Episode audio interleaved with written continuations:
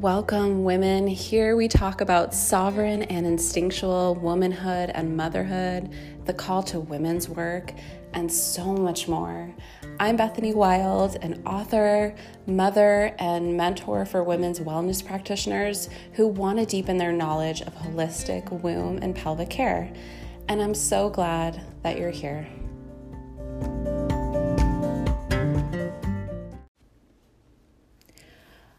Welcome, everyone.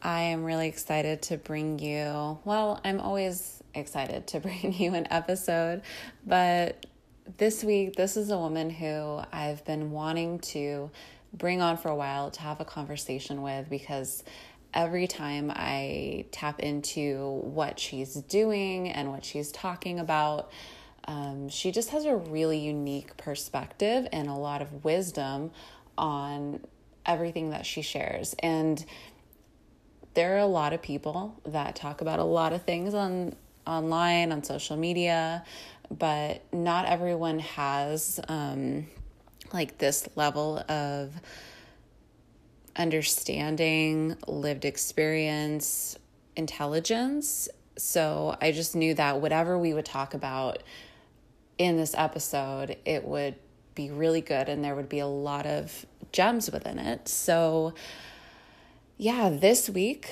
um, this episode, we're going to be talking about kind of where she is now as a new mother of three. She just had her third child. So, I wanted to check in with what that's been like, what shifts have taken place, who she is now. Um, we also talk about the mother victim archetype and how there's some truth to it and how she has worked to move beyond that identity. And this is kind of cool because I've I had another conversation with a woman who um, Angelica. She's going to be. I think I'm going to be releasing her episode next week, but we also talk about a similar thing with just different terminology. So I see these threads of different things that we are talking about and working through as mothers. And I'm really excited by this conversation of um, claiming more as mothers, more vitality, more nourishment, and stepping out of this victim depleted state, even though we understand, we recognize that this is our inheritance and it's our reality. And how can we choose something different? So, we also talk about taking radical responsibility, the same vein, choosing a different orientation as a mother in these modern times, regenerative motherhood, mother alchemy. We talk about how she has or is in the season of her life choosing support and family over living in a place that she loves and how to create a nourishing environment wherever you live since mothers are the heartbeat of the home, we can cultivate this. We talk about astrocartography and the energy of a place, including not just for us, but for every member of the family.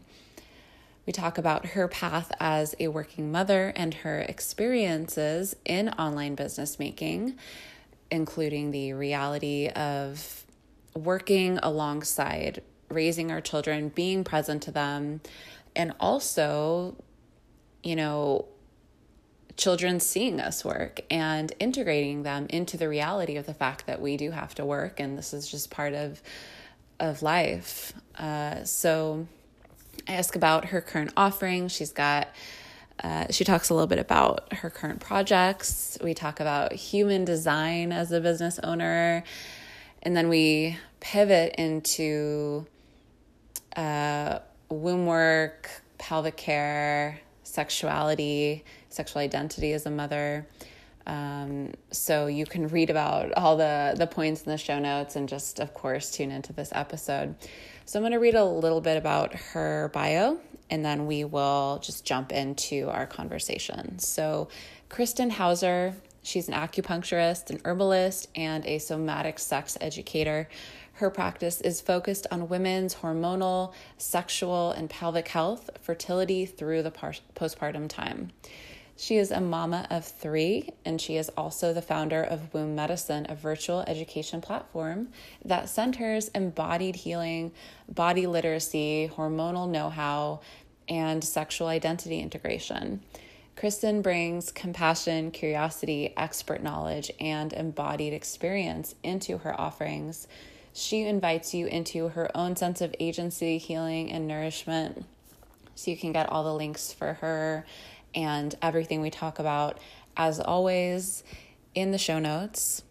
And before we go into our conversation, I want to invite you, as always, if you are enjoying this podcast, to just leave a quick rating. We all know that the more ratings we have, the more women that uh, you know, a podcast can reach. So I would love to invite you to do that so I can continue this project long term. That's my intention and vision, and to bring more amazing, wise women, more solo episodes to you throughout the years. And the best way to support that is to leave a rating. So, again, let's dive into this beautiful episode and conversation with me and Kristin.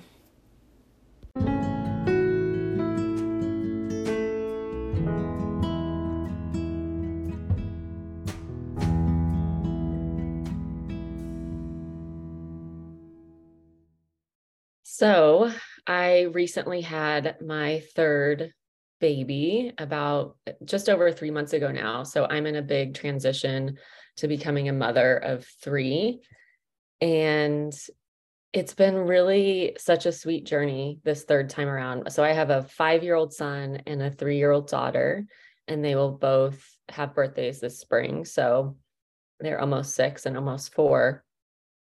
And I had them really close together, sort of unintentionally. Um, i know a lot of families in america like have their kids pretty close together and i was more on like i wanted to wait at least two years between pregnancies um, to have like full restoration for myself and that didn't happen. Um, and i so wanted another baby so we went forward with that pregnancy and my kids are 23 months apart the first two. And then after that i had like a little bit longer of a break so i got pregnant for the third time when my daughter was just over two and a half. And that timing just felt so good for me. And um, I was able to enjoy the pregnancy more, I felt like. And then had a pretty, pretty easy pregnancy overall and like a great birth. Um, that was something that was like a little bit different because I feel like my first two were were closer together. So I birth was like just more with me still. I kind of remembered it a little bit more than I did this third time. So going into it the third time, I was like, oh my gosh, am I going to remember what to do? Like, and same with the baby care. I was like, am I going to remember how to take care of a baby? Like my kids are so big now. But of course, it just all comes right back. And I feel like I'm just really settling into motherhood now. And that just feels like such a revelation to realize that you know it can take 5 years it can take maybe longer for some i think it's shorter for some people but i would say for me it really took a while to feel like okay i'm like finding finding myself here and there's a rhythm. And i also noticed that within my relationship too. And i was just reflecting on that recently of like we're just really solid now as parents and as a team whereas those first few years had challenges of course and it's like you're figuring so much out and there's such a steep like learning curve in some ways that it, it just feels like there's like a constant kind of wheel turning feeling. And now i just feel like okay it's like this other baby just sort of integrated into our family and um, i'm finding a way to sort of move between work and motherhood and like gathering the support that i need and that's just felt really different compared to the last few years um, so yeah i think every postpartum journey is unique and i'm just three months into this one so it's like there's a lot to still be known but I do feel like I'm settling deeper into motherhood than I have previously. So some of some insecurities that I had, or um, some of that is falling away as time sort of passes. And I think that also speaks to like motherhood is can be really intuitive, right? And historically, ancestrally, we would have been had a lot more exposure and um, like co-regulation with other mothers. We would have been around other mothers before we were mothers. So we would have had a lot more of that. I feel like that experience of being with babies and young children. Um, yeah. So with that said, I feel like yes, motherhood's an intuitive process or can be, and that like that's been a big part of my journey. And experience really helps. Like it, it there's just no way around it. Like if you a third baby is very different than a first baby from a mother's point of view, right? So that's kind of where I'm at right now is just really enjoying uh, I do enjoy this baby's sort of babyhood a lot more, I would say, than my first. Um, and it, I wasn't necessarily like, I don't think I was a super anxious mom or like I wasn't depressed. I didn't have any major struggles or anything like that. But I'm like, oh, yeah, I'm just so much more relaxed now. There's mm-hmm. like kind of no way around it. Yeah, I can see that in you. You seem very relaxed. And I I resonate really deeply with that. It's like I don't have the experience of second, third child, but um, I can definitely see that. Like my first was such a whirlwind. Um, I felt like I was underwater for probably yeah. Two years, which wasn't even that long ago, but now yeah. everything just opened up. Um, but I, and I just kept dreaming the months away for her to yeah. get better. But I feel like it would be so different with a second, third child. Yeah. Um, and and do you think like some of that is having support or it's just like both support plus experience? I think it's both, but I remember when my son right before I got pregnant with my daughter, so when I had my first and I was like got through that first year and we had a lot of fun and like, you know, we were doing well overall but I was like, wow, like I felt really lost like in myself. I didn't really um yeah, I just like didn't know like which direction we were going in and we were considering moving and I was like, okay, I'm just going to make like my ideal list of what it would take for me to feel supported as a mother. I still have this list and I look at it sometimes. It's just like a list of things whether it's something I do every day or it's like okay going to some type of movement class a couple times a week or you know having a date night um, having consistent childcare so i can work um, just things like that and i wrote all that down and i was like wow this is like a lot more than i anticipated and i haven't had this support so far in my postpartum journey and that was like at 13 or 14 months postpartum um, then I got pregnant again. So then I kind of like got back into the whirlwind in a way um, because I wasn't anticipating it. And then I had two babies in two years, and I had like a baby and then like a big baby in a way. Mm-hmm. Um, so that was really a lot. And, but I feel like it did tenderize me in a way, um, in a way to, yeah, just like move through some of the motherhood the what I kind of consider like the mother victim archetype, which is like very mm-hmm. prominent culturally uh, right now, where it's like because it's true, we don't have support as mothers. Like our entire cultural infrastructure is not really supportive of families, and there you, there can be a process of identifying the victimization of that but I wanted to move out of that part of the phase, right? Mm-hmm. So to move out of out of that phase, it's like I I feel like having that second so close to my first, it kind of like moved me through that process maybe quicker than I would have otherwise. Um, because I was like, look, no one's coming to save me from this. I love my kids and I'm going to figure it out. Like I'm going to figure out how to build community around me even if it's not the ideal situation um, I'm going to figure out like how to carve out times for myself, how to like weave work and motherhood and things that are important to me. And so that was just kind of the process that I went through essentially. Mm-hmm. Yeah. And did you feel depleted in that process of trying to bring everything together, raising two children, working, trying to carve out time for yourself, all the like that's what I've kind of experienced. And tenderizing yeah. is a that's a good word actually. I would have used harsher terms like broke been broken down. like, well, yeah. And that's that's I did feel that those things. I did feel like I mean, I think I've written before, like I felt like I was like crawling out of like clawing my way out of a cave or like out of a hole, sort of. Mm-hmm. That feeling of just like like you you had mentioned, I think previous to the recording is like being under water. Like you do have that feeling of like you just cannot get above the water to like get enough air. Um so yeah, I did experience that and I think it's super common within the cultural paradigm, like given that there's not a lot of you know support in place for most women who are becoming mothers. Um but i knew that like i knew there were two paths right? I could either continue feeling like oh this is so this is depleting me. This is like you know running me into the ground or I could you know take that radical responsibility start to actually find community and um and choose a different life or like a different way to orient towards it.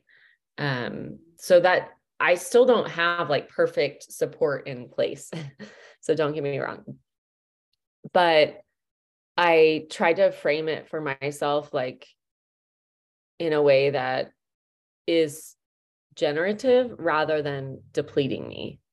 Mm-hmm. So it's like when I get in those really depleted moments or I have a rough week, like actually this last week was kind of rough um, for a variety of reasons.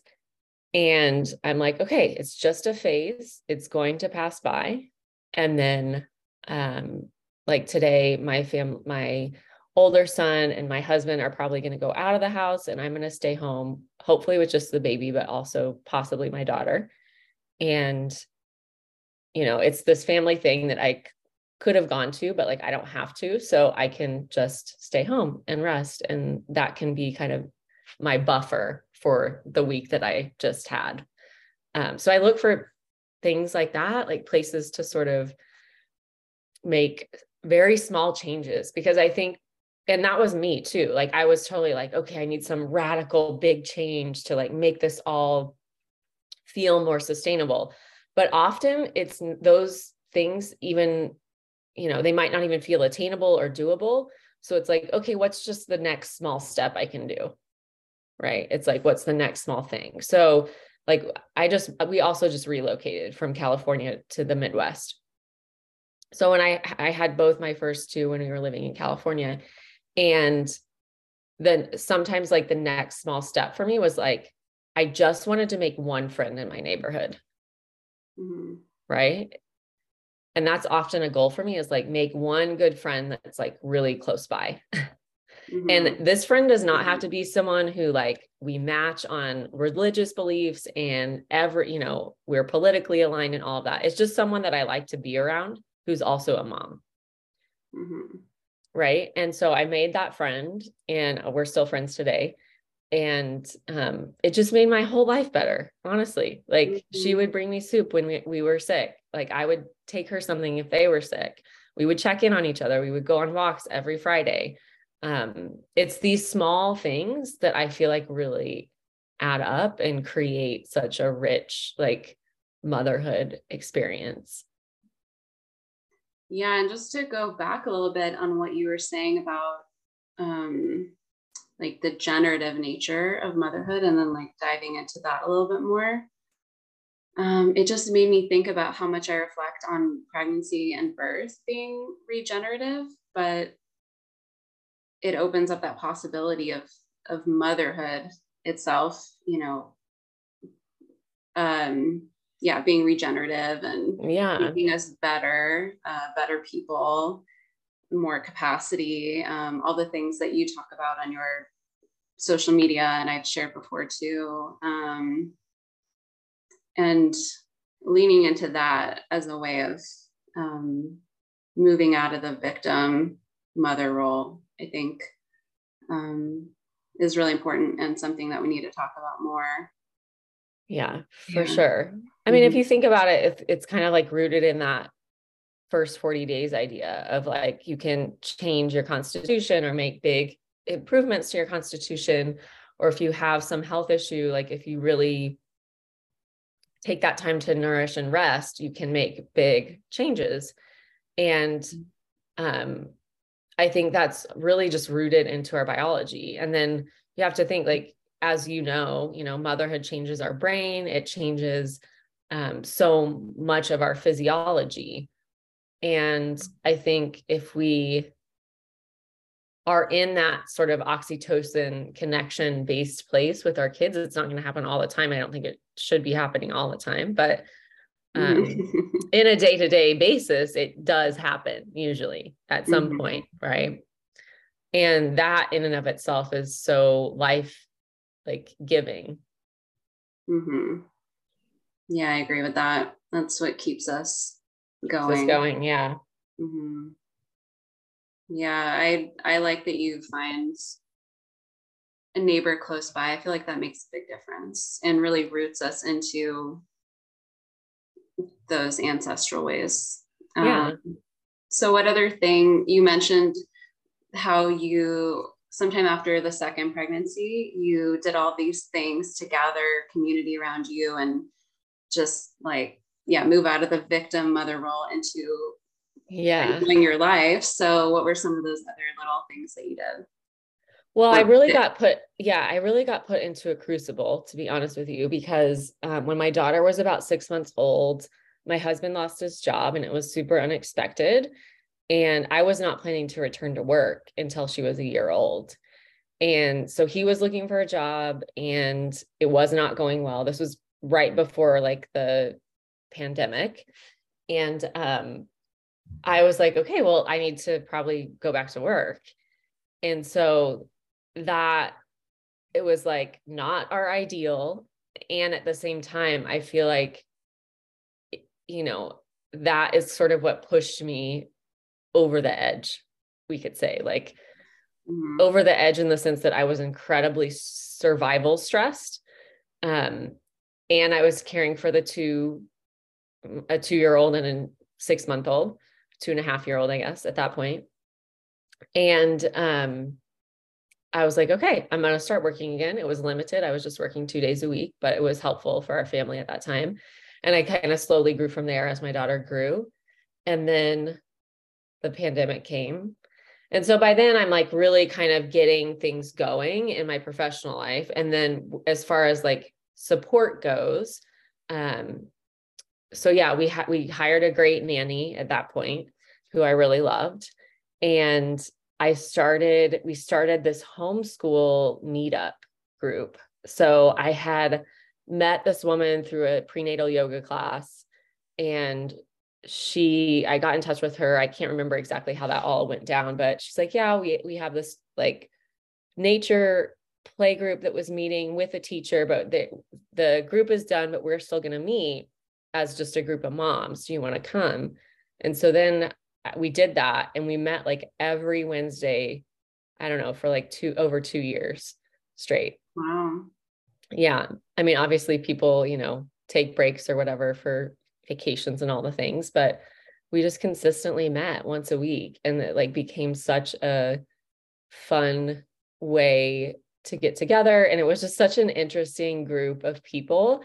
Um, we all like our kind of common alignment was you know um, prioritizing nature-based play and prioritizing nature-based learning and um, gentle parenting respectful respectful parenting so yeah that was like our common thread although there were like various types of uh, people it was really interesting and i really loved all of these women very much and so that was like a really great support system that I had in place when we were still living in California.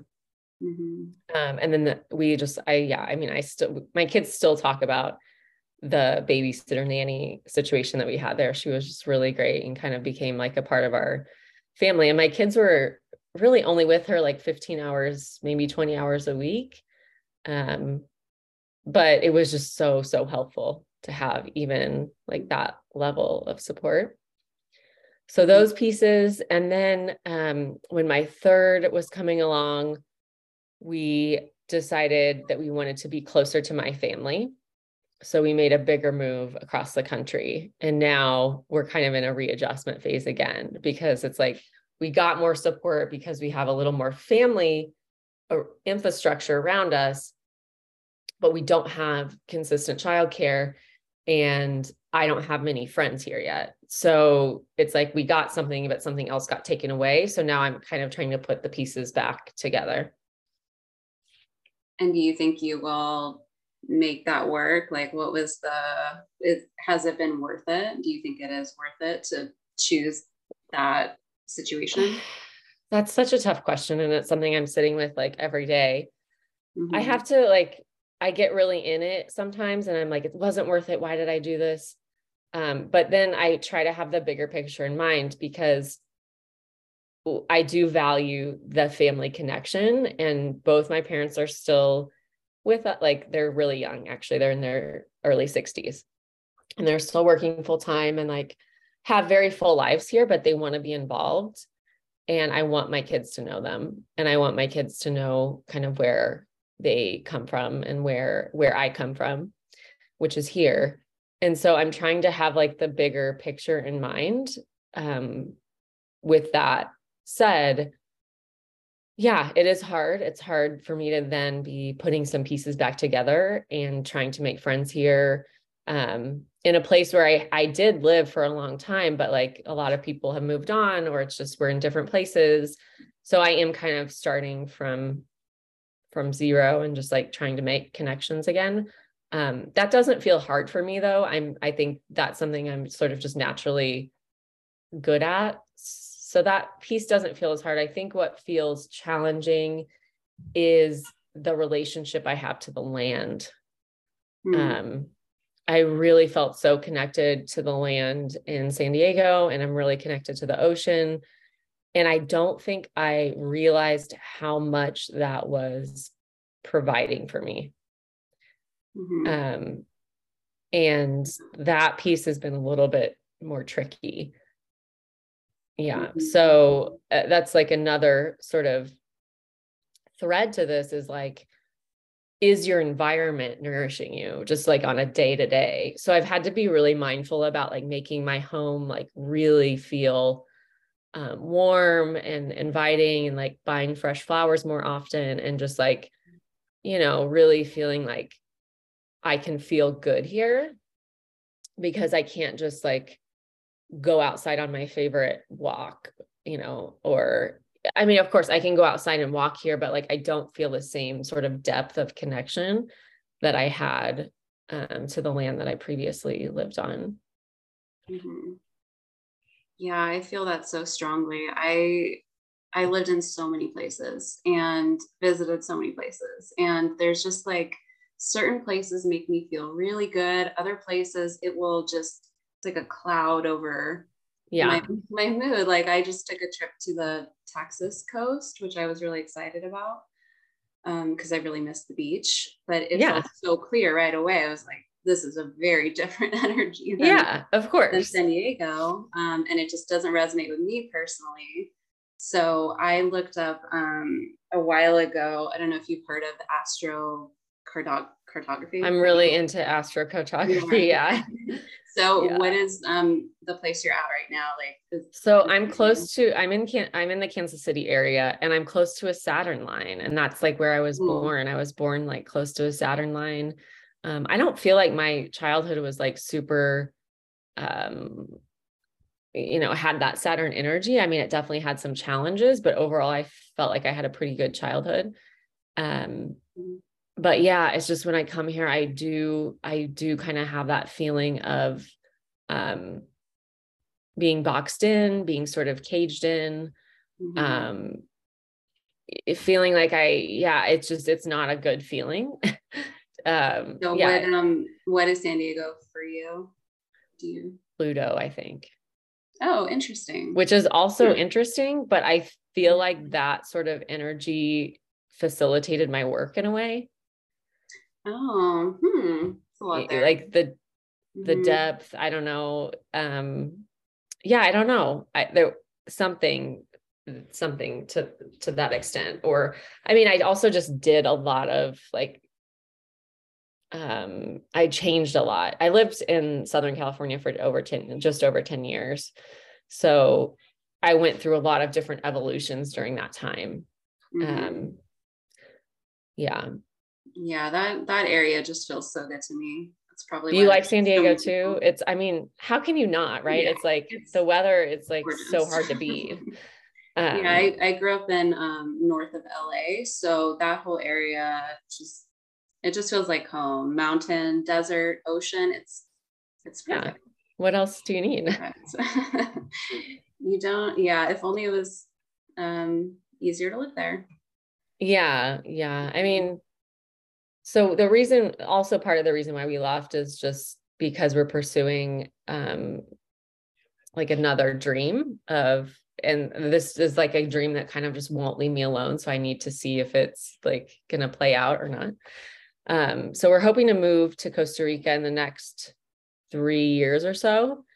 And I feel like we're in the process of seeing like, is that gonna work for everyone in the family. Like now we're a family of five. So it's like, okay, if one of us is like, oh, this is really like not a good place for me, then we need to like reassess. Right. So yeah, that's where we're at right now. I feel like we all did really, we did really like San Diego, but that was when we were in a, we were a family of four. So who knows? Like we said, we really loved it. There were no, um, things that I mean, of course, there's always little things that you don't like about a place, maybe, but there was no like really big incongruencies there. So we could always end up moving back, or I don't Mhm. know. Um, I just know that like long term staying here is not really, it just doesn't make sense for me. Like I don't really see it playing out that way. Um, Yeah, but I do, you know, I do hope that my kids feel it, can feel at home here and can feel like they could come here when they want they could be with my parents that sort of thing so that's kind of the goal that i have for that Mhm. Yeah, and maybe receive some support while you're yeah of course yeah i mean it's so nice like my son who's five has grown so much since we moved here he's like you know hasn't spent a lot of time away from us just in general but since we've been here he'll easily go to my mom or my dad all day and and even stay the night which is like big for him Wow. That's so sweet. That yeah, there's just just something really beautiful and fulfilling about watching our children with our parents. Yeah, yeah. And both my parents have land here and my dad like raises cows and so there's just like a lot for them to do as kids and and a lot for them to learn about, right? It's like Mm, their kind of bigger education about how the world is in different places that you can live, different lifestyles you can have. mhm. Yeah, I think that's important. And it feels like a lot of people have been moving to Costa Rica and that there would be plenty of like-minded community to build down there. Yeah, I think so. hmm We'll see. Okay, so um yeah, I want to hear about I guess we talked a little bit about it, but how you balanced your work, how you've shifted your work into this online space. Um Mhm. Yeah, what it's what it's taken because as we Mhm. talked about before we were recording it um yeah, it takes a lot to build an online business and a lot of consistency and energy and creativity. Um, Yeah. And so, how? So you are the sustainer for your family financially right now? And yeah, no, I'm not. Right now, no, but I'll tell the I'll tell a little bit of that story too, because I have been at times. Um, Mhm. yeah so i think some women like have their career right or they have their maybe they have a business let's say they have their business and then they have kids and sort of like start to figure like incorporate um, whatever they need to to sustain their previous business model my path has been a little different like so i before i got pregnant with my first i had already started a business um, as an acupuncturist i was mostly doing office visits at that time and working like five days a week so working like a full clinic kind of schedule seeing like 35 people a week sometimes more mm-hmm. and um, I learned a lot during that time and I had a great mentor. And this was when I, we lived in Orange County, California. So I was working and like doing that sort of model. And then I got pregnant and I continued to work throughout my pregnancy. And then in the postpartum time, I went back maybe three months postpartum, but just like two afternoons per week. Right. So then I was working very limited and my focus was mostly at home um, and that continued really for until my daughter was born basically. So like for two years i kind of worked pretty minimally and i was not like the main provider. So it all kind of switched in that time frame where i was telling you that my husband lost his job and there was a lot of financial insecurity and um, we just like my husband and I together got really clear like we don't want to be sort of relying on um, someone else, right? Or some external entity for income. So I kind of had the seed this whole time, like throughout the years, even prior to that moment, I had this seed of wanting to have an online business so we could have a little more location independence. Uh, my husband's German. I'm from the States, I'm from the Midwest. And it's like we do want to be able to see both our families. So that requires like travel. And, you know, we also love to travel for ourselves. So there were a lot of factors that sort of led me to considering the online world. And so back to when my daughter was six months old and I got back into work earlier than I had anticipated. And then I just was like, okay, like this, I'm going to I'm going to go for it. Like, I'm just going to start building this. At that time, I was seeing people in person. So I was still doing the whole clinic office setup. Um, but then I just started showing up more online. And I sort of just made a commitment to myself, like that. Um, and it was a commitment and also like this differentiation process, right? So it's like, okay, I'm committing to this. I do want to build a business online. I need to figure out I need to learn some things. I need to learn how, um, you know, let's say just to create a course or whatever the thing is. Um, but yeah, I would say like I just made it a priority. I said, even when I don't feel like doing it, I'm going to post on social media. Um, I'm not going to wait until I feel inspired. If I do feel inspired, that's great. And then I can, you know, post something too. But it was like I started a newsletter and I'm like, I'm going to send out an email every week, even if I don't feel like doing it. Mm. Um, and I think there's a lot of like, this is like different than some feminine business leaders or teachers, we could say, who, um, yeah, may say like, oh, you, you, you know, I don't know, like, I'm not really in that world, but yeah, my world, feminine and masculine. Yeah, like follow, yeah, like you know magnetizing things and i i am mm-hmm. i'm down for that and i think that's like valid and like for me what's worked is just like consistency yeah. and showing up and like doing it even when i don't feel like it and um and making connections like and collaborating with other women mm-hmm. um that has helped a lot so I, I, you know, I see some of my friends online and I see some way that other women have done this and it does feel different to the to the way that I've done it. Um, some people do have really quick growth online and like, you know, for whatever reason, hard work plus a little bit of luck or whatever the thing is. Um, and I do feel like I've had good growth, but the work I've put in is like so so i mean it's a lot.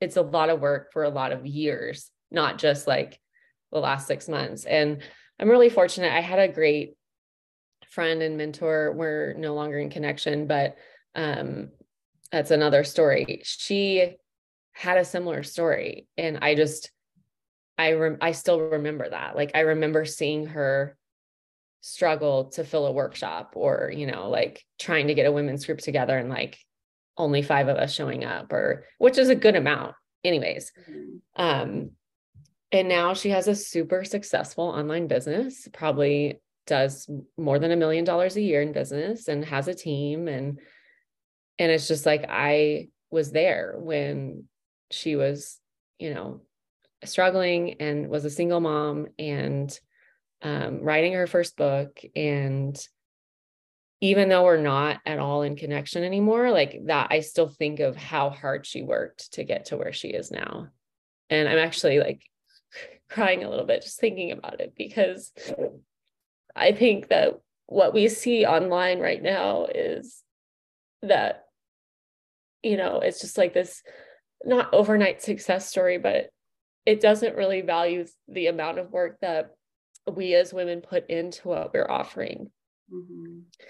And we can't look to others to validate that for ourselves, but we have to know that we're living in alignment with what we want to put into the world. And we have to get our value from somewhere else.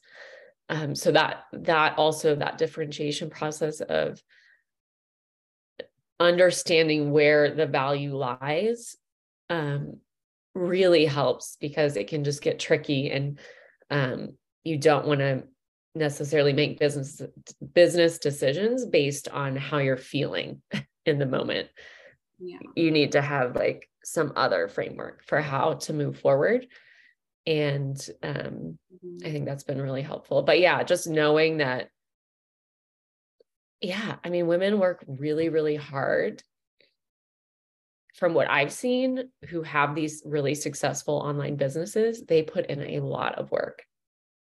Mm-hmm. Yeah and there's there's a co- like i just i just wonder like how many of us um i've noticed when i've been in the middle of a launch of something yeah i have to kind of ignore my my daughter a lot of the time as yeah. I'm on my phone and it's like there is a cost to it and just yeah single single moms are an absolute you know they have to make it work. Um, yeah, so it's, so beautiful. Um, yeah, in regards to like what you're saying about you know how the balancing, it's like I haven't really looked at it as like balancing work and motherhood. I look at it as like I look at it just like as what needs most of my attention right now. Yeah. Um, and sometimes that's more my family life and my kids. And sometimes that is a little bit more my business. So that might mean that um, I have more childcare than usual, or um, I stay up late one night when I w- typically wouldn't value doing that. Um, so yeah, it just varies. And then as far as like being on Instagram or other social media platforms a lot, um, I try to like I have a a limit set on my phone for that that I try to respect every day, and then um, I always like prep my posts. So when I am, so that's like part of my work, right? So I try to do that like when I have childcare, not like when I'm with my kids. That's been tricky the last six months because I haven't really had much childcare. So I've had to again get creative. And so what I've done is I've just incorporated my kids into my work life. And I that was like a new create a new possibility. I was like, I don't know if this is gonna like, how is this gonna work? And I was like, I, I don't know what else to do. Like I'm with them all day long. And I think it's totally reasonable. They're three and five for them to understand that part of my life is working mm-hmm. and this is why. And um, we actually want our kids to understand what it what it's like to run a family business or run a business. Mm-hmm. So um, I've had them help help me with really small things that are like age appropriate. Obviously, they're not working on a computer or like generating anything for me. Um, but you know, they can come in my office and like help me organize some herbs or um, mm-hmm. do really simple tasks. and then they i think they can understand i'm on you know if i pick up my phone and it's for work i'll say i'm going to work for a few minutes on my phone and i'm going to be right here if you need me mm-hmm. and then mm-hmm. over time they have actually kind of started to understand what that means um, mm-hmm. and that that's been a really interesting shift for me because before before it felt better for me to have them really separated like I leave the house to go to work and then I come back and like I'm just with the kids. Different seasons require different things. And I think because my commitment is to both, I am just willing to find like creative solutions for things like that. Mm-hmm. But yeah, it's, I agree. I totally, yeah, I mean, I totally sometimes have the thought oh my gosh, I'm such a distracted mom. I'm not doing good at work. I'm not doing good with the kids. Like I'm just kind of scattered. I do have those feelings and thoughts at times. Um, and then I know, like, okay, I need to like pull back. Maybe I can't do this project. I need to take that off my plate or whatever the thing is. Um, so yeah, I think I've fa- find find different solutions depending on what phase of life I'm in and like how old the kids are. Obviously, right now having a newborn or a three month old, he's just with me a lot, um, even if I have childcare for the older two. So yeah, I'm I'm just figuring it out. And um, mm-hmm. I will say what I often let go is household work. And i know for some women that's super important and i think that's totally valid. Um, and i do actually i really love like a tidy organized home and i cook we cook a lot. Um, but my husband and i kind of split the cooking responsibilities so that helps a lot. And then yeah sometimes it's just like the laundry's not done for a while because i've prioritized other other things.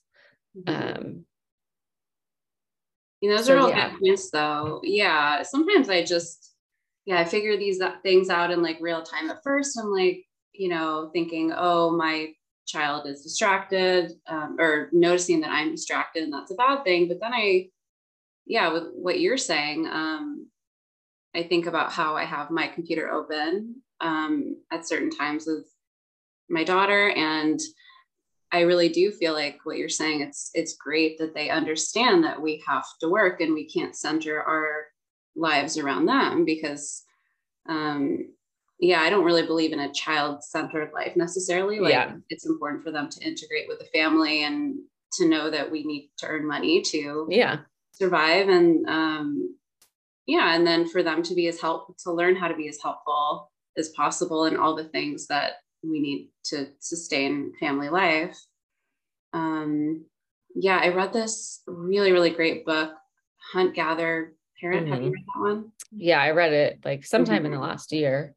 Yeah, it was it was really good, and it just it just changed my perspective on a lot of these these different things and how you know children were always involved in the family business and they were taught how to be helpful as soon as they were able to be um, and things have shifted since we're yeah so many of us work in a computer but yeah it is important for them to see us living our lives um, and to understand they're not the center of everything. But there are times where we can connect with them one-on-one and that's important too but just not like all day is probably not normal ancestrally no it's not. Yeah and mm-hmm. i mean mm-hmm that's all something also also that's helped me is like I start I always start my day with my kids. So we wake up together. I'm not the kind of per- I don't get up before my kids to do like anything special, although I think that's great. It's just not been my way.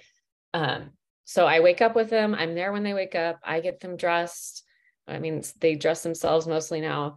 Um and then I get their breakfast ready and we usually do at least one kind of activity together before on most days, like before I would start working or do something else or even clean up the kitchen or whatever the thing is. And so I feel like that sort of lays the groundwork for the day. And then I may go over the over, I usually tell them like, this is what's going to happen today, right? It's like, we're going to go here or we're going to be at home all day and this is what's going to happen. And um, I feel like that really helps. So I've never worked in the mornings since having kids. I've always worked in the sometime after 10 a.m. usually. Um, and that for me has felt good. Maybe for others, it feels better to be home in the afternoon. Um, but I feel like if you know that you're always going to have this time together, then there's a little, you like can relax a little bit into those moments when you're like, no, I actually just need to do this work right now. And that's totally fine. They can be here with me while I'm doing this. Mm-hmm. Yeah, it's important. I find my best energy at 5 a.m., but I guess everyone yeah. is a little bit like for you to work. Mm-hmm. Yeah, I like to work out and then I'll work. And I okay. feel like after that, my just everything flows. And then she's up at eight, and then I just, you know, take a break at that point. Yeah, no, I think that's mm-hmm. great too. Um, I've always struggled to get up before my kids because they'll wake up. Yeah. Yeah, that happens too. So then it's like I don't want to risk like getting up to do something for mm-hmm. myself mm-hmm. and then them also waking up and being like grumpy all day because they didn't sleep enough. So I've just like yeah, I've um oh, and if I, had newborn, I would be sleeping. I'd well, be sleeping yeah, there's also that. Mm-hmm. there's also that. Um mm-hmm so yeah, you have to find like what works for you and what feels good for you. That's just what's worked for me. Mm-hmm. Um, and we also like we come together at night always as a family and um, have dinner together and then like the kids usually have some playtime and my husband and I clean up the kitchen together and we chat about the day and um, we have a family bedroom so we're all sleeping together so there's like a lot of togetherness and mm-hmm. I feel like that has helped me yeah just be like okay with setting boundaries and being like no this is the work that i'm doing is important. And i also have a very specific goal with the work like with the work i'm doing not not only just that i'm passionate about it and like i've sort of made like a spiritual commitment to the work but um also that i want it to sustain our family long mm-hmm. term. So i'm not the sole provider right now um, my husband and I kind of split that role right now. Um, but my husband also works behind the scenes on my business, which is like kind of our family business at this point. So, like that. you know, we kind of came together on that and we're like, okay, we think this really could sustain us, then um, it's it has to be a priority. Mm-hmm. And the kids can start to understand why.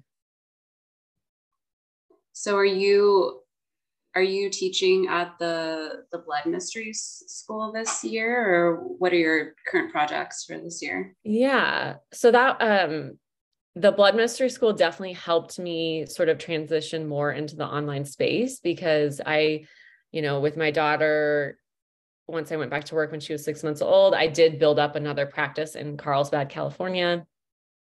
And at the same time, I was like building courses but it's a lot to do both. Like it's really hard to do both like a in-person practice and the online space mm-hmm. um, and have kids. Yeah. So I was finding like I need to kind of focus my energy just on the online space if I want that to to grow. Um, it's hard for me to be away from doing acupuncture because I just love doing it and mm. I love that interaction with people. So I know that's something I'll always come back to, but yeah, so the I started the blood mystery school with Nancy Lucina and Emilee Saldaya through the Free Birth Society. Well, the first time we ran it was um, last year in 2022. And yes, we are going to run the second round this year in the spring. So we're kind of getting ready for that now. Um, I we created all the content in 2022, so it was a big project. Uh, we spent a lot of time just recording videos, sort of um, and then doing also the live teachings. And it's a 16 week course or school. So, um, yeah, Nancy and I just are such a great team, and I really adore working with her. It's been a great collaboration, and it's something she approached me about almost, yeah, probably a couple years ago now. And she's like, I have this idea for a course. I think you'd be like a great fit. She covers more like the psycho spiritual aspects of the cycle and the different seasons of the cycle and the archetypes. And I cover more the hormonal landscape and a little bit from the energetic side of Chinese medicine and nutrition um, and herbal medicine. So, yeah, we combine that. And it started as like a very small seed of like, oh, yeah, it could be like this course that we just put together and then sell, but we don't teach it live. And then um, we talked to Emilee about it, and she's like, no, I think this should be a training or some type of um, bigger offering. So we, Nancy and I came back together and we're like, what could this look like? And so, yeah, there was a lot of back and forth. And again, that's one of those things where it's like, oh, you, you don't know, see what happens behind the scenes or like how long it took for this project to sort of come to fruition. Um, so yeah, it was a couple years in the making. And now we will continue to offer it once per year. And that really allowed me to put all my attention and resources into one bigger offering. And um, yeah, just help me with exposure. Obviously, like, you know, having more people exposed to what I offer in general. So yeah, that's been really good. And then um, allowed me to sort of feel like, oh, I can really do it in the online space. Cause I mm. think there was part of me that was just like so attached to the the one-to-one in-person model. Um, it was almost just like I needed something to break that that trajectory of like that's how I make my income, right? Because mm-hmm. I knew how to do it. I was pretty good at it. It was reliable and the online space felt less reliable to me. And i really do like that financial stability. Um so yeah now i'm transitioning to focus more on virtual consultations so one-to-one virtual consultations and then um, courses other online offerings i'm even doing like some herbal products now which has been super fun and like i didn't really have the space or capacity to do that when i was working with so many people one to one throughout the week. Mm-hmm. Yeah, I, I looked at those blends and they're they're really unique and they looked really beautiful. The the womb steaming blends mm-hmm. with the Chinese herbs. Yeah, I need yeah. to get myself one. Yeah. Mm-hmm. Yeah. So I have those and like and I don't know, this has just totally evolved organically, but I just placed another like bulk order of herbs. I think I'm going to start doing some like tinctures and dual extraction um, Chinese herbal medicine like support for womb health. So I'm excited about that. Mm, cool. There just there isn't much out there. I feel like there's a lot of exposure to Western medicine mm-hmm. tinctures and all the same recipes, and yeah. um, this is so exotic. You know, it's like we don't we don't know enough about it, so we it's a great offering. Yeah. Mm-hmm. Yeah. So lots of things coming up that I'm excited about for sure. And mm-hmm. um, I'm a manifesting generator too. I don't know if you're into human design at all. Um, I, I think you're a man. Are you a manifesting generator too? Just a manifester. Just a manifester. Okay. So yeah, I, it's uh, it feels good for me to have a lot of different things going on and um, sort of being responding to life and responding to like because I feel like my business like it has its own sort of soul and like its own um trajectory and like I'm just sort of like responding to what it needs in a way and like I'm mm-hmm. kind of um yeah just like flowing with it of course you know I have my influence and everything but I do feel like it is kind of its own entity Hmm now I'm kind of piecing this together. I'm thinking about all of the women who I know are very who are doing really well on online and they're all manifesting generators.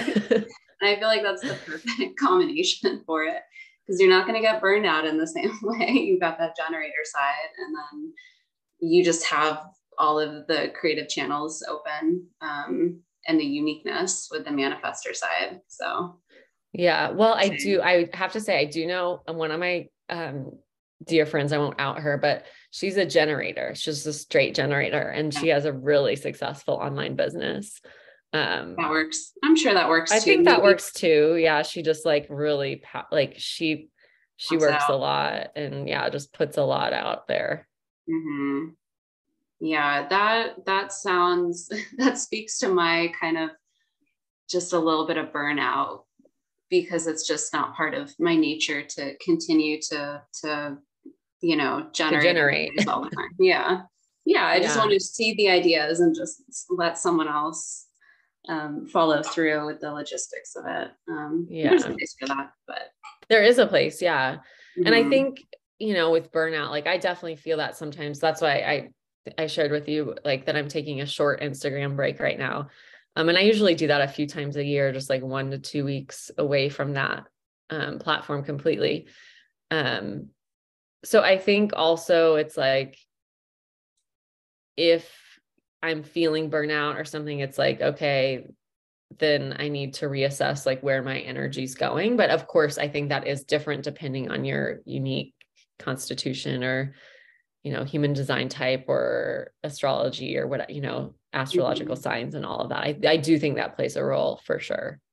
I know there's a lot of factors. Yeah. Um, yeah, that kind of goes into my next line of um, conversation about this whole field of womb work and um, and I'm still in the middle of it all, just figuring out where I'm at. But I've just been reflecting lately on how healthy and and whole I feel in my my body and my womb, and um, I've spent the last five ten years just being very um, almost uh, like obsessed about this subject matter and Yeah. wanting to just like dive in so deep and bring it out to the world and and reflect on it so much. And i see that as like yeah i was going through all the healing that i needed to go through. And now i feel very just simply healthy. And so i feel like there's not much more to say about that um, at the moment or i'm coming at a still point.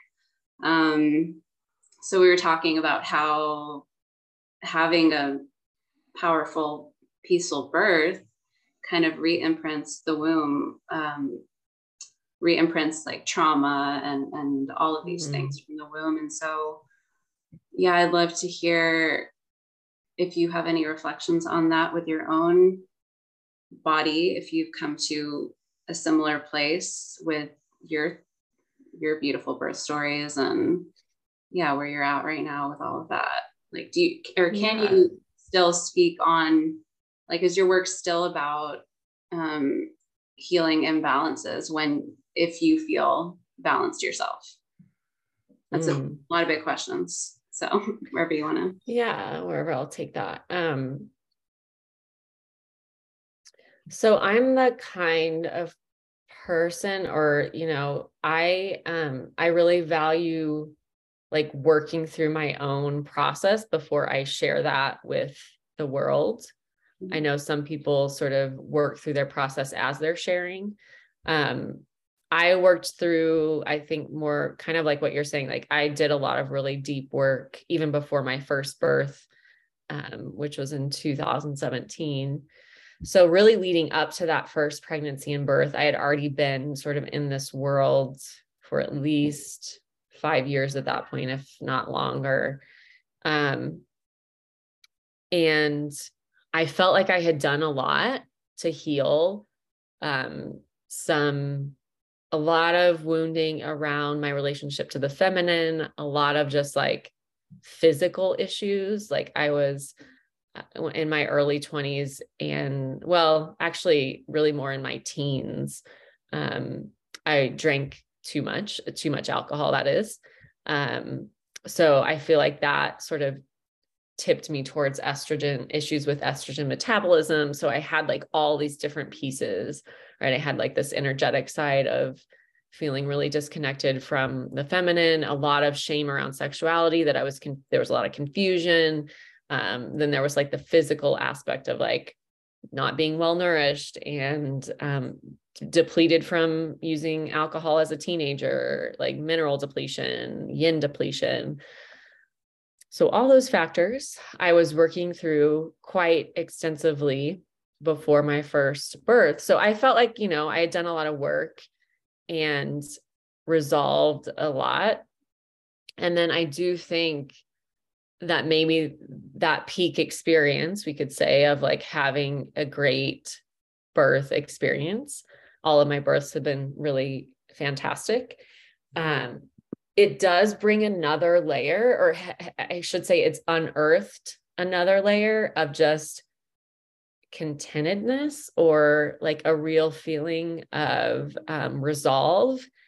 And maybe it was through that, you know, through that first postpartum time where like so much is released, um, that it just does. It does feel like so uh, energetically safe and like clean clean not in like a protestant sort of clean way. Yeah, but just like energetically clean you know where it's like i don't feel like i'm carrying that baggage anymore. Um i don't have memories surface around like past lovers or whatever you know? It's just like it is more of just like my my space. And um I also, you know, I feel fortunate. Like I haven't had really any postpartum health issues, you could say, or like pelvic health issues. Um, yeah. So I did receive like pelvic care prior to my first pregnancy and during my first pregnancy, and then some since then as well. But I feel like since then, since my pregnancies, it's like it's great like i i like to receive pelvic care but like also i just haven't really felt like i needed a lot of it mm-hmm. which is kind of the opposite of what what a lot of women experience but i think a lot of women like the general population we could say is so disconnected from the root of the body that pregnancy and birth are so confronting because it's bringing all of that to the surface right yeah. it's like bringing all that up and that can manifest physically as like prolapse or other issues with the pelvic structure um, but for me i feel like i did a lot of excavation before and then the culmination was sort of these birth experiences like i do really feel like my children were sort of guiding me during that time so that they could come in in a particular way mm-hmm. right and yeah. so even though it was really hard at times, um, it it's obviously been worth it. And I'm always open to the possibility. Like I'm always open that things resurface or you go through another spiral or something else comes up. And sometimes these are unexpected. They may be ancestrally linked. They you may have an injury or you know you don't know what's going to happen. Like what life is going to bring. Um, I'm also particularly interested in like sexual identity integration and sexuality and motherhood because I think there there really is always more to explore and that's probably the area that I lean into more now that maybe I just didn't have the capacity for before. Uh, I'm not sure or it just wasn't I wasn't in the right place of my evolution for that. Um so yeah, that's kind of where I'm at now. Yeah, and I think I think our sexual selves are so different after motherhood. Like I I heard one of my friends describe it in this way that feels very um, resonant with me. Like she felt after giving birth, like she wanted to bring a sense of like purity and and holiness. Like of course not in this like Christian way, but like she feels just like more pure i don't yeah a better word for it but in, in wanting to have sex in that way and be approached in that way and um yeah and that that she had never felt before because a lot of you know a lot of sex that we all have um we often have is modeled on like mainstream porn culture that yeah, the men bring exactly. in their energies right so yeah it's a calling for something very different um yeah I agree with that whatever for sure. you have. Yeah, yeah, and that's an interesting thing to bring up to partners. I don't think my partner quite understands what I mean by that. Like he doesn't have a model for it. Um, so yeah, education on that is always needed to just like to model or show or describe like what it could be like. Um, yeah. How to evolve ourselves sexually as we become mothers and like there's just no time anymore so how do you mm-hmm. yeah there's there's a lot of the same conversations that all of us are having about that yeah it is. It's just a different phase of life and it does invite a different orientation towards sexuality. And men, even though it's really hard to do they they um they do kind of need our guidance around that and like we have to be the ones to sort of set the boundaries or say like i want to be approached in this way or it would feel good if we do this or that might have worked for us but for me before but i don't want to do that right now mm-hmm. all these conversations are difficult to have but they're worth having if we want to have the sex that we actually want to have or want to be touched or approached in the way that we actually desire. And i think that is yeah such a tender place to be in the postpartum time. And often we just expect like um or generally we could say like women will expect men to just know what to do or adjust or whatever but we have to take responsibility and and and first get to know ourselves and get to know like what we actually want now and then be willing to ask for it and then be willing to like negotiate it or not it's not necessarily a negotiation but if it doesn't land the first time then we have to be willing to like bring it up again or redirect or um, i feel like a lot of and i say this like to women i work with often is like if you want to have better sex, you often have to feel, be willing to get a little bit awkward before or first, right? Because mm-hmm. it may be an awkward conversation, it may be like an awkward moment in the sexual encounter. Um, but beyond that, feel that initial feeling of like being awkward, and maybe there's like a retraction or um, some tension arises inside um, there can be a lot on the other side of that if you're willing to have like those more difficult moments or conversations. Mm-hmm. Yeah, that makes a lot of sense. Um, hmm. Yeah, do you have any suggestions really for women to connect to what they even want? Want yeah. Yeah. So I really love working with women um, in person for this or doing like women only workshops where mm-hmm. um, using Betty Martin's Wheel of Consent practices are really great. So learning um, giving, receiving different, there, I won't go into all of her work, but you can find it online pretty easily, wheelofconsent.com.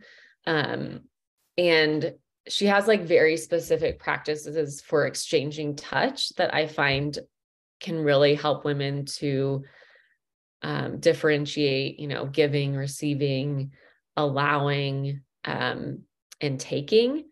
And so I would facilitate like a circle of women, and you, you would do certain, you would ask for things that you want, like, will you, you know, you can do this in what's called the three minute game, where it's like, you ask, can I will or are you willing to, you know, rub my hair or, you know, put your fingers through my hair for 3 minutes, right?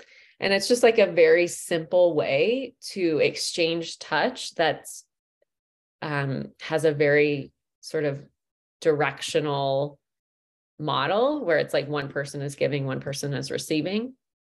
Mm. Um, and I find that doing those practices first with just other women in sort of a relaxed environment, that there's not, there's clearly not going to be a sexual encounter, that mm. that can really help. And then you can slowly do that with your partner where you have these exchanges and and my husband and I have done that especially in the postpartum time where there's like you know you don't have a lot of time you don't know when the baby's going to wake up again um, you're going to be nursing again or whatever the thing is um, it's like, well, what can we do together for three minutes? You know, for three minutes, how would you like to spend that time together? Um, and some really interesting things emerge, right? It's like if we just really are with the body and following the impulse of the body, um, you might be surprised what you want or how hard it is to come up with what you want, right? So then you're just in the process of like, wow, I really don't know what I want. And that can just be okay. Or I thought I would want like you to rub to like, you know, give me a foot massage. But actually, what I want is just to lay on your chest for three minutes. You know, it's like we don't, and it, I feel like having that contained environment where it's like a very short amount of time, um, it allows you to really drop in and feel like, okay, this is what I actually want right now instead of what I think I should want. Mm-hmm. Right. Or what I, you know, it, and it's good to start with taking sexual kind of, um, taking sexual acts or sexual encounters off the table at first. So it's really just about being together body to body or um, in that way. And then from there, I think, and that's like really foundational work, right? Is just getting back into our bodies to know what we actually want. Um, another practice for women, especially in the postpartum time, is like looking at their vulva using a mirror. So that it would be like the maybe the next step right is like that's a little more sexual. It's a little can be more confronting depending on your history and your personal experience and your birth experience. Um, so you have to find a step that feels doable for you and then you know go from there. Mm-hmm. Yeah that's really those are some really good actionable things um, yeah and i just think how humbled I have been in my sense of identity. And it's nice to feel that opening um, in a way that I didn't feel before motherhood of just an unfolding sense of identity and um, not thinking I always know exactly what I want. Like you're, you're so right. Like these things change moment mm-hmm. to moment and being attuned to that um, is just how we evolve in all these different ways. So yeah. Yeah. I mean, it goes back to what you said before, which is like we don't have really models for what sexuality could actually look like because it is so masculine centered and not even like, not even um, masculine in the sense of like, I don't want to say good masculine, but like, we'll just say it is a little bit toxic, right? What we've been exposed to. It's like, mm very male focused and then we have like this whole porn culture which porn isn't even really sex so then we have to like differentiate those things mm-hmm. um yeah so there's a lot that we've been exposed to that we have to unlearn and it is really helpful to have teachers like in real time that can guide you and show you like that feminine sexuality can be so expansive and so different than what we've been given because mm-hmm. otherwise it is kind of you're kind of just in the dark like trying you know exploring these things on your own um and trying to find find your way yeah i can feel like like sometimes during a sexual encounter i'll feel like i'm i'm having to relearn everything again like you know i that i'm a teenager like i don't actually know how to have sex you know yeah, yeah. all this programming i need to release that I didn't even realize before. And now I want to do it differently, but I just don't have the path other than instinct. But, you know, as we talk about, it's like instinct can only take us so far um, in, in everything. So, um, yeah, maybe you can share some resources that I can include in the notes. Like, are there anything that you've written or just yeah. good offerings like the wheel of consent i have that so. yeah okay yeah I'll, and there's some there's definitely some good books out there um but i will say like this is one space where i think it is hard to translate it to the online space because mm-hmm. we're talking bodies exchanging you know touch and we're talking consent in real time and um that has been most powerful in person and so I think that's not something I'm offering right now, but I know like that seed is always with me of doing more um, in person specifically around sexuality because I think that's where, at least for me, I've had had the most powerful shifts, um, and those have usually been, yeah, almost exclusively all women sort of uh, workshops or trainings.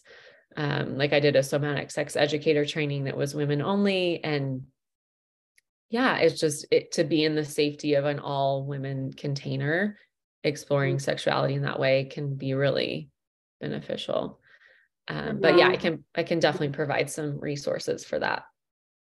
I didn't know that you did an all women. I thought that maybe you just did the regular sexological bodywork training yeah so really turned me off of some of the um, things that they described would happen there between men and yeah. women. It was not okay with that.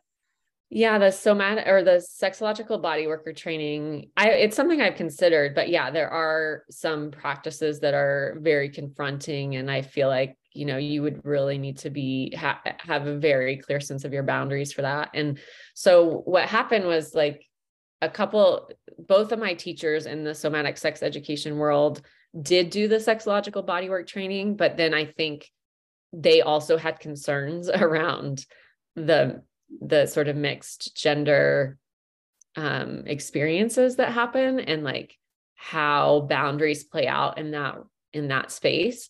Um, so actually, kind of for that reason, I think created the women only environment. Great. That's good that they have that. Yeah. Yeah, I think just especially, I feel like those trainings do attract people with sexual trauma or just yeah, you know, for sure. through. So it, it's a lot, and there's a lot of energetic exchanges that um, are imbalanced. So that's good to know. I'll look that up and and maybe give that a a link because I I do think that's a very valuable training and and um, path for people to go down to learn a lot of this. I yeah, I agree. Um yeah, so the training I did was distinct from sexological bodywork for sure in that way. And um yeah, it's just I, I can't really speak fully to the sexological body worker training. Obviously, we both heard different things about it, I'm sure. Um, and I've never done it either. So. Uh, yeah, so neither of us have done it. Um, but exactly. Yeah, I think that's about all I can say. Mm-hmm. Yeah. Um, yeah, and it just um, I think, yeah, one last thing I wanted to discuss is just kind of like um, this realm of the pelvic care feel that you kind of yeah. you sent out this newsletter which was interesting and i i don't think i've followed those accounts where i've noticed this but you mentioned um, just this kind of sense of competition among some of the practitioners um, with thinking that the way you know they shouldn't go and see anyone else because it's um, maybe you could speak to that like that they're they're the only ones doing it in integrity and other yeah. people are not and yeah well you just see that mm-hmm. people will say like well i can't recommend anyone else because i i'm doing it this particular way and no one's doing it the way that i'm doing it. Um and in a way this like is good for their business right? It's like it position, positions them in a role of authority and um, maybe they really do feel that way like that they can't recommend someone else with without knowing the work and all of that and that's valid however what i find is like that that creates more stress for for the general population we could say or for women who are not in, as involved in this world but they actually need the support right mm-hmm. so the women that are looking for help um, for for pelvic care, for womb health, for womb health, for you know whatever fall falls under that umbrella. Um, they don't. It's not helpful for them to hear like, "Oh, there's no one out there that can help you, only me." Right. That's not helpful. And I think if you reframe it and you put yourself in the role of the person who's like really struggling with something and not knowing who to trust and already having maybe boundary violation that they're holding in their pelvic space and and then seeking out help it's like they're i just feel like it puts women in a position of not wanting to actually get the help and care that they need mm-hmm. um rather than yeah it's just it doesn't make sense to me why someone would say that um at all because then it also like speaks poorly to all, so many other women who have devoted so much time and resources and energy into studying these topics right it's like mm-hmm. there the, the reality is there's not just one way to do things at least that's my point of view is like i don't know for sure what's going to help a particular individual like what's going to be their way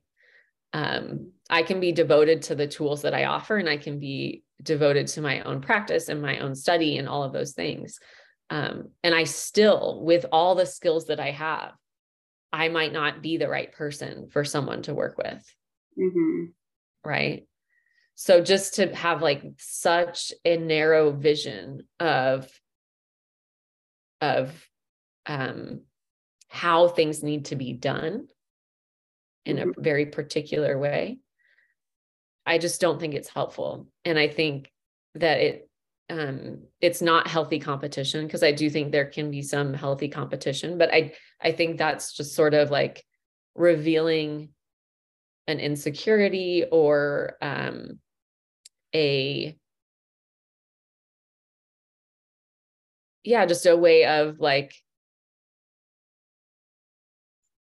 taking women's power away in a way because it's like you're you're taking away power from other women who are offering the work and you're also taking power away from women who are seeking the work in a way Mm-hmm. kind of through the way i just explained is like they may feel less empowered or less powerful around their next action step to get help and then you're like also speaking poorly of other women.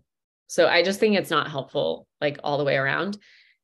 And i've just been I, and i think you've been doing this long enough too to see that like there is a shadow side to this particular type of care especially within the pelvic care world.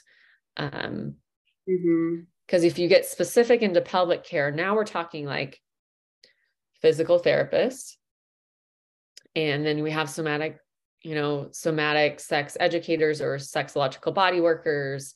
Um and there's lots of different sort of nuances among among those roles. And i personally think there's room for everyone. And um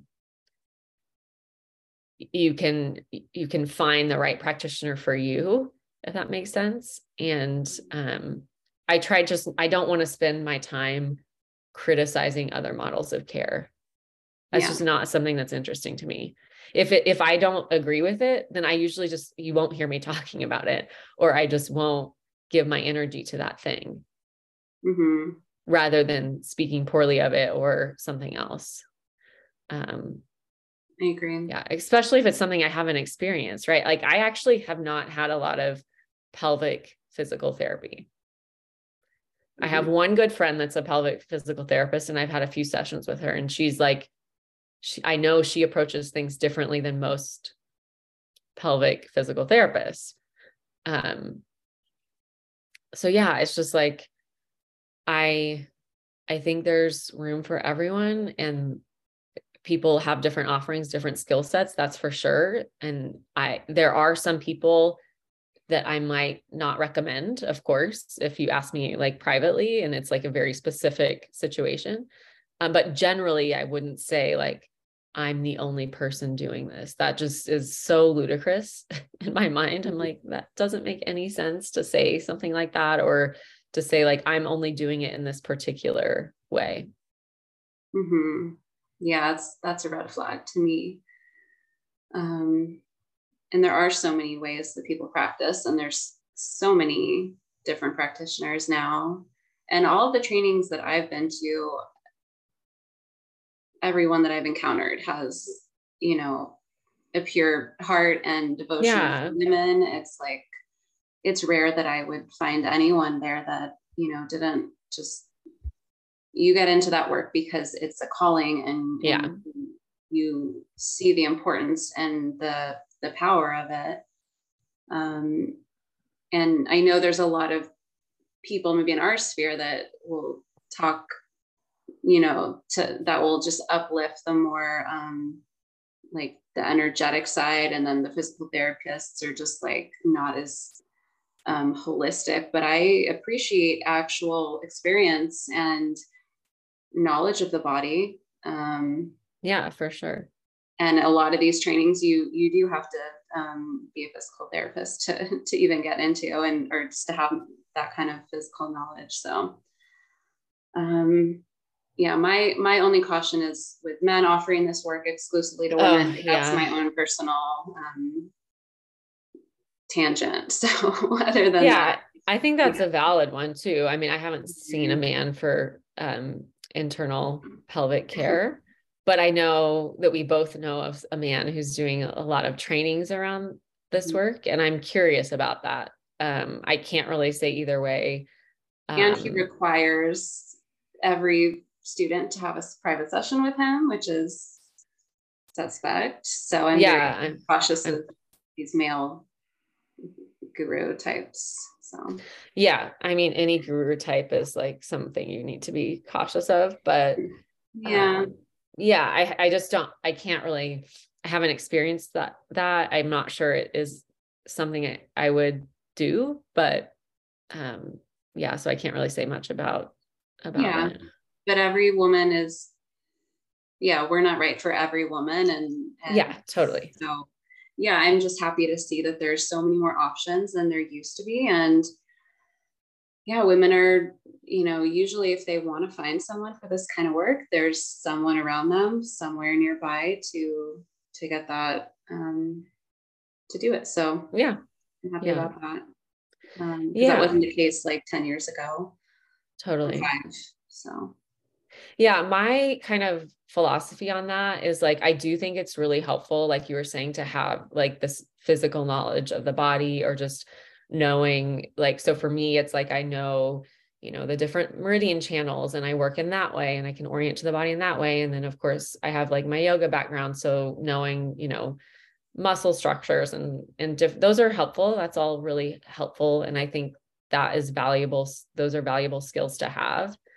And the intention behind it and like the capacity to hold space just for another woman is really what it comes down to in the realm of pelvic care. And i think at least what i feel has been revealed to me through receiving and giving this work is like ancestrally i do believe we would have cared for each other in this way if you know like i do believe that women would have just cared for each other's bodies in this way. So it feels like it's kind of like a remembering in a way of how to really care for each other through the different phases of life, the different like cycles of our reproductive life. Mm-hmm. Yeah, I agree with that too. Yeah, it very much does feel that way. And I'm sure you feel that even more with um, your herbalist practices and yeah just yeah putting hands on the body and in reverence and and space holding. Yeah. Yeah. That's that's our work. Yeah. Hmm. um let's see. So yeah is there anything else you want to just yeah share about things that you're going to be offering um or that you have available? I know you're um I love your workshops on what you call womb cycle vitality and hormonal resilience. It's just a beautiful descriptor of your work. So, yeah, anything you want to share there for women to find you? Well, I have uh, my main offering is Know Your Blood, Heal Your Hormones. It's a um, a self-paced course that sort of takes you through the cycle and helps you address different layers of hormone and womb healing and I'll be offering some workshops in the new year. And of course, the Blood Mystery School is coming up and it will start in April. And that's for women who are diving into this world or women who also want to bring this work forward. Um, and I offer that with Nancy Lucina through the blood or through the Free Birth Society. So yeah, you can just follow me on Instagram. That's usually a good place to check in or um, check out my offerings at wombmedicine.com. Um, yeah. And I send out a newsletter every Wednesday that usually has some tips around womb health, hormonal resilience, um, or just some personal updates. And sometimes I write on motherhood. So there's a variety of what I send out, but um, you can join me there as well. Great. Well, thank you for sharing your heart and your your wisdom so openly and generously. Thank you for having me, Bethany.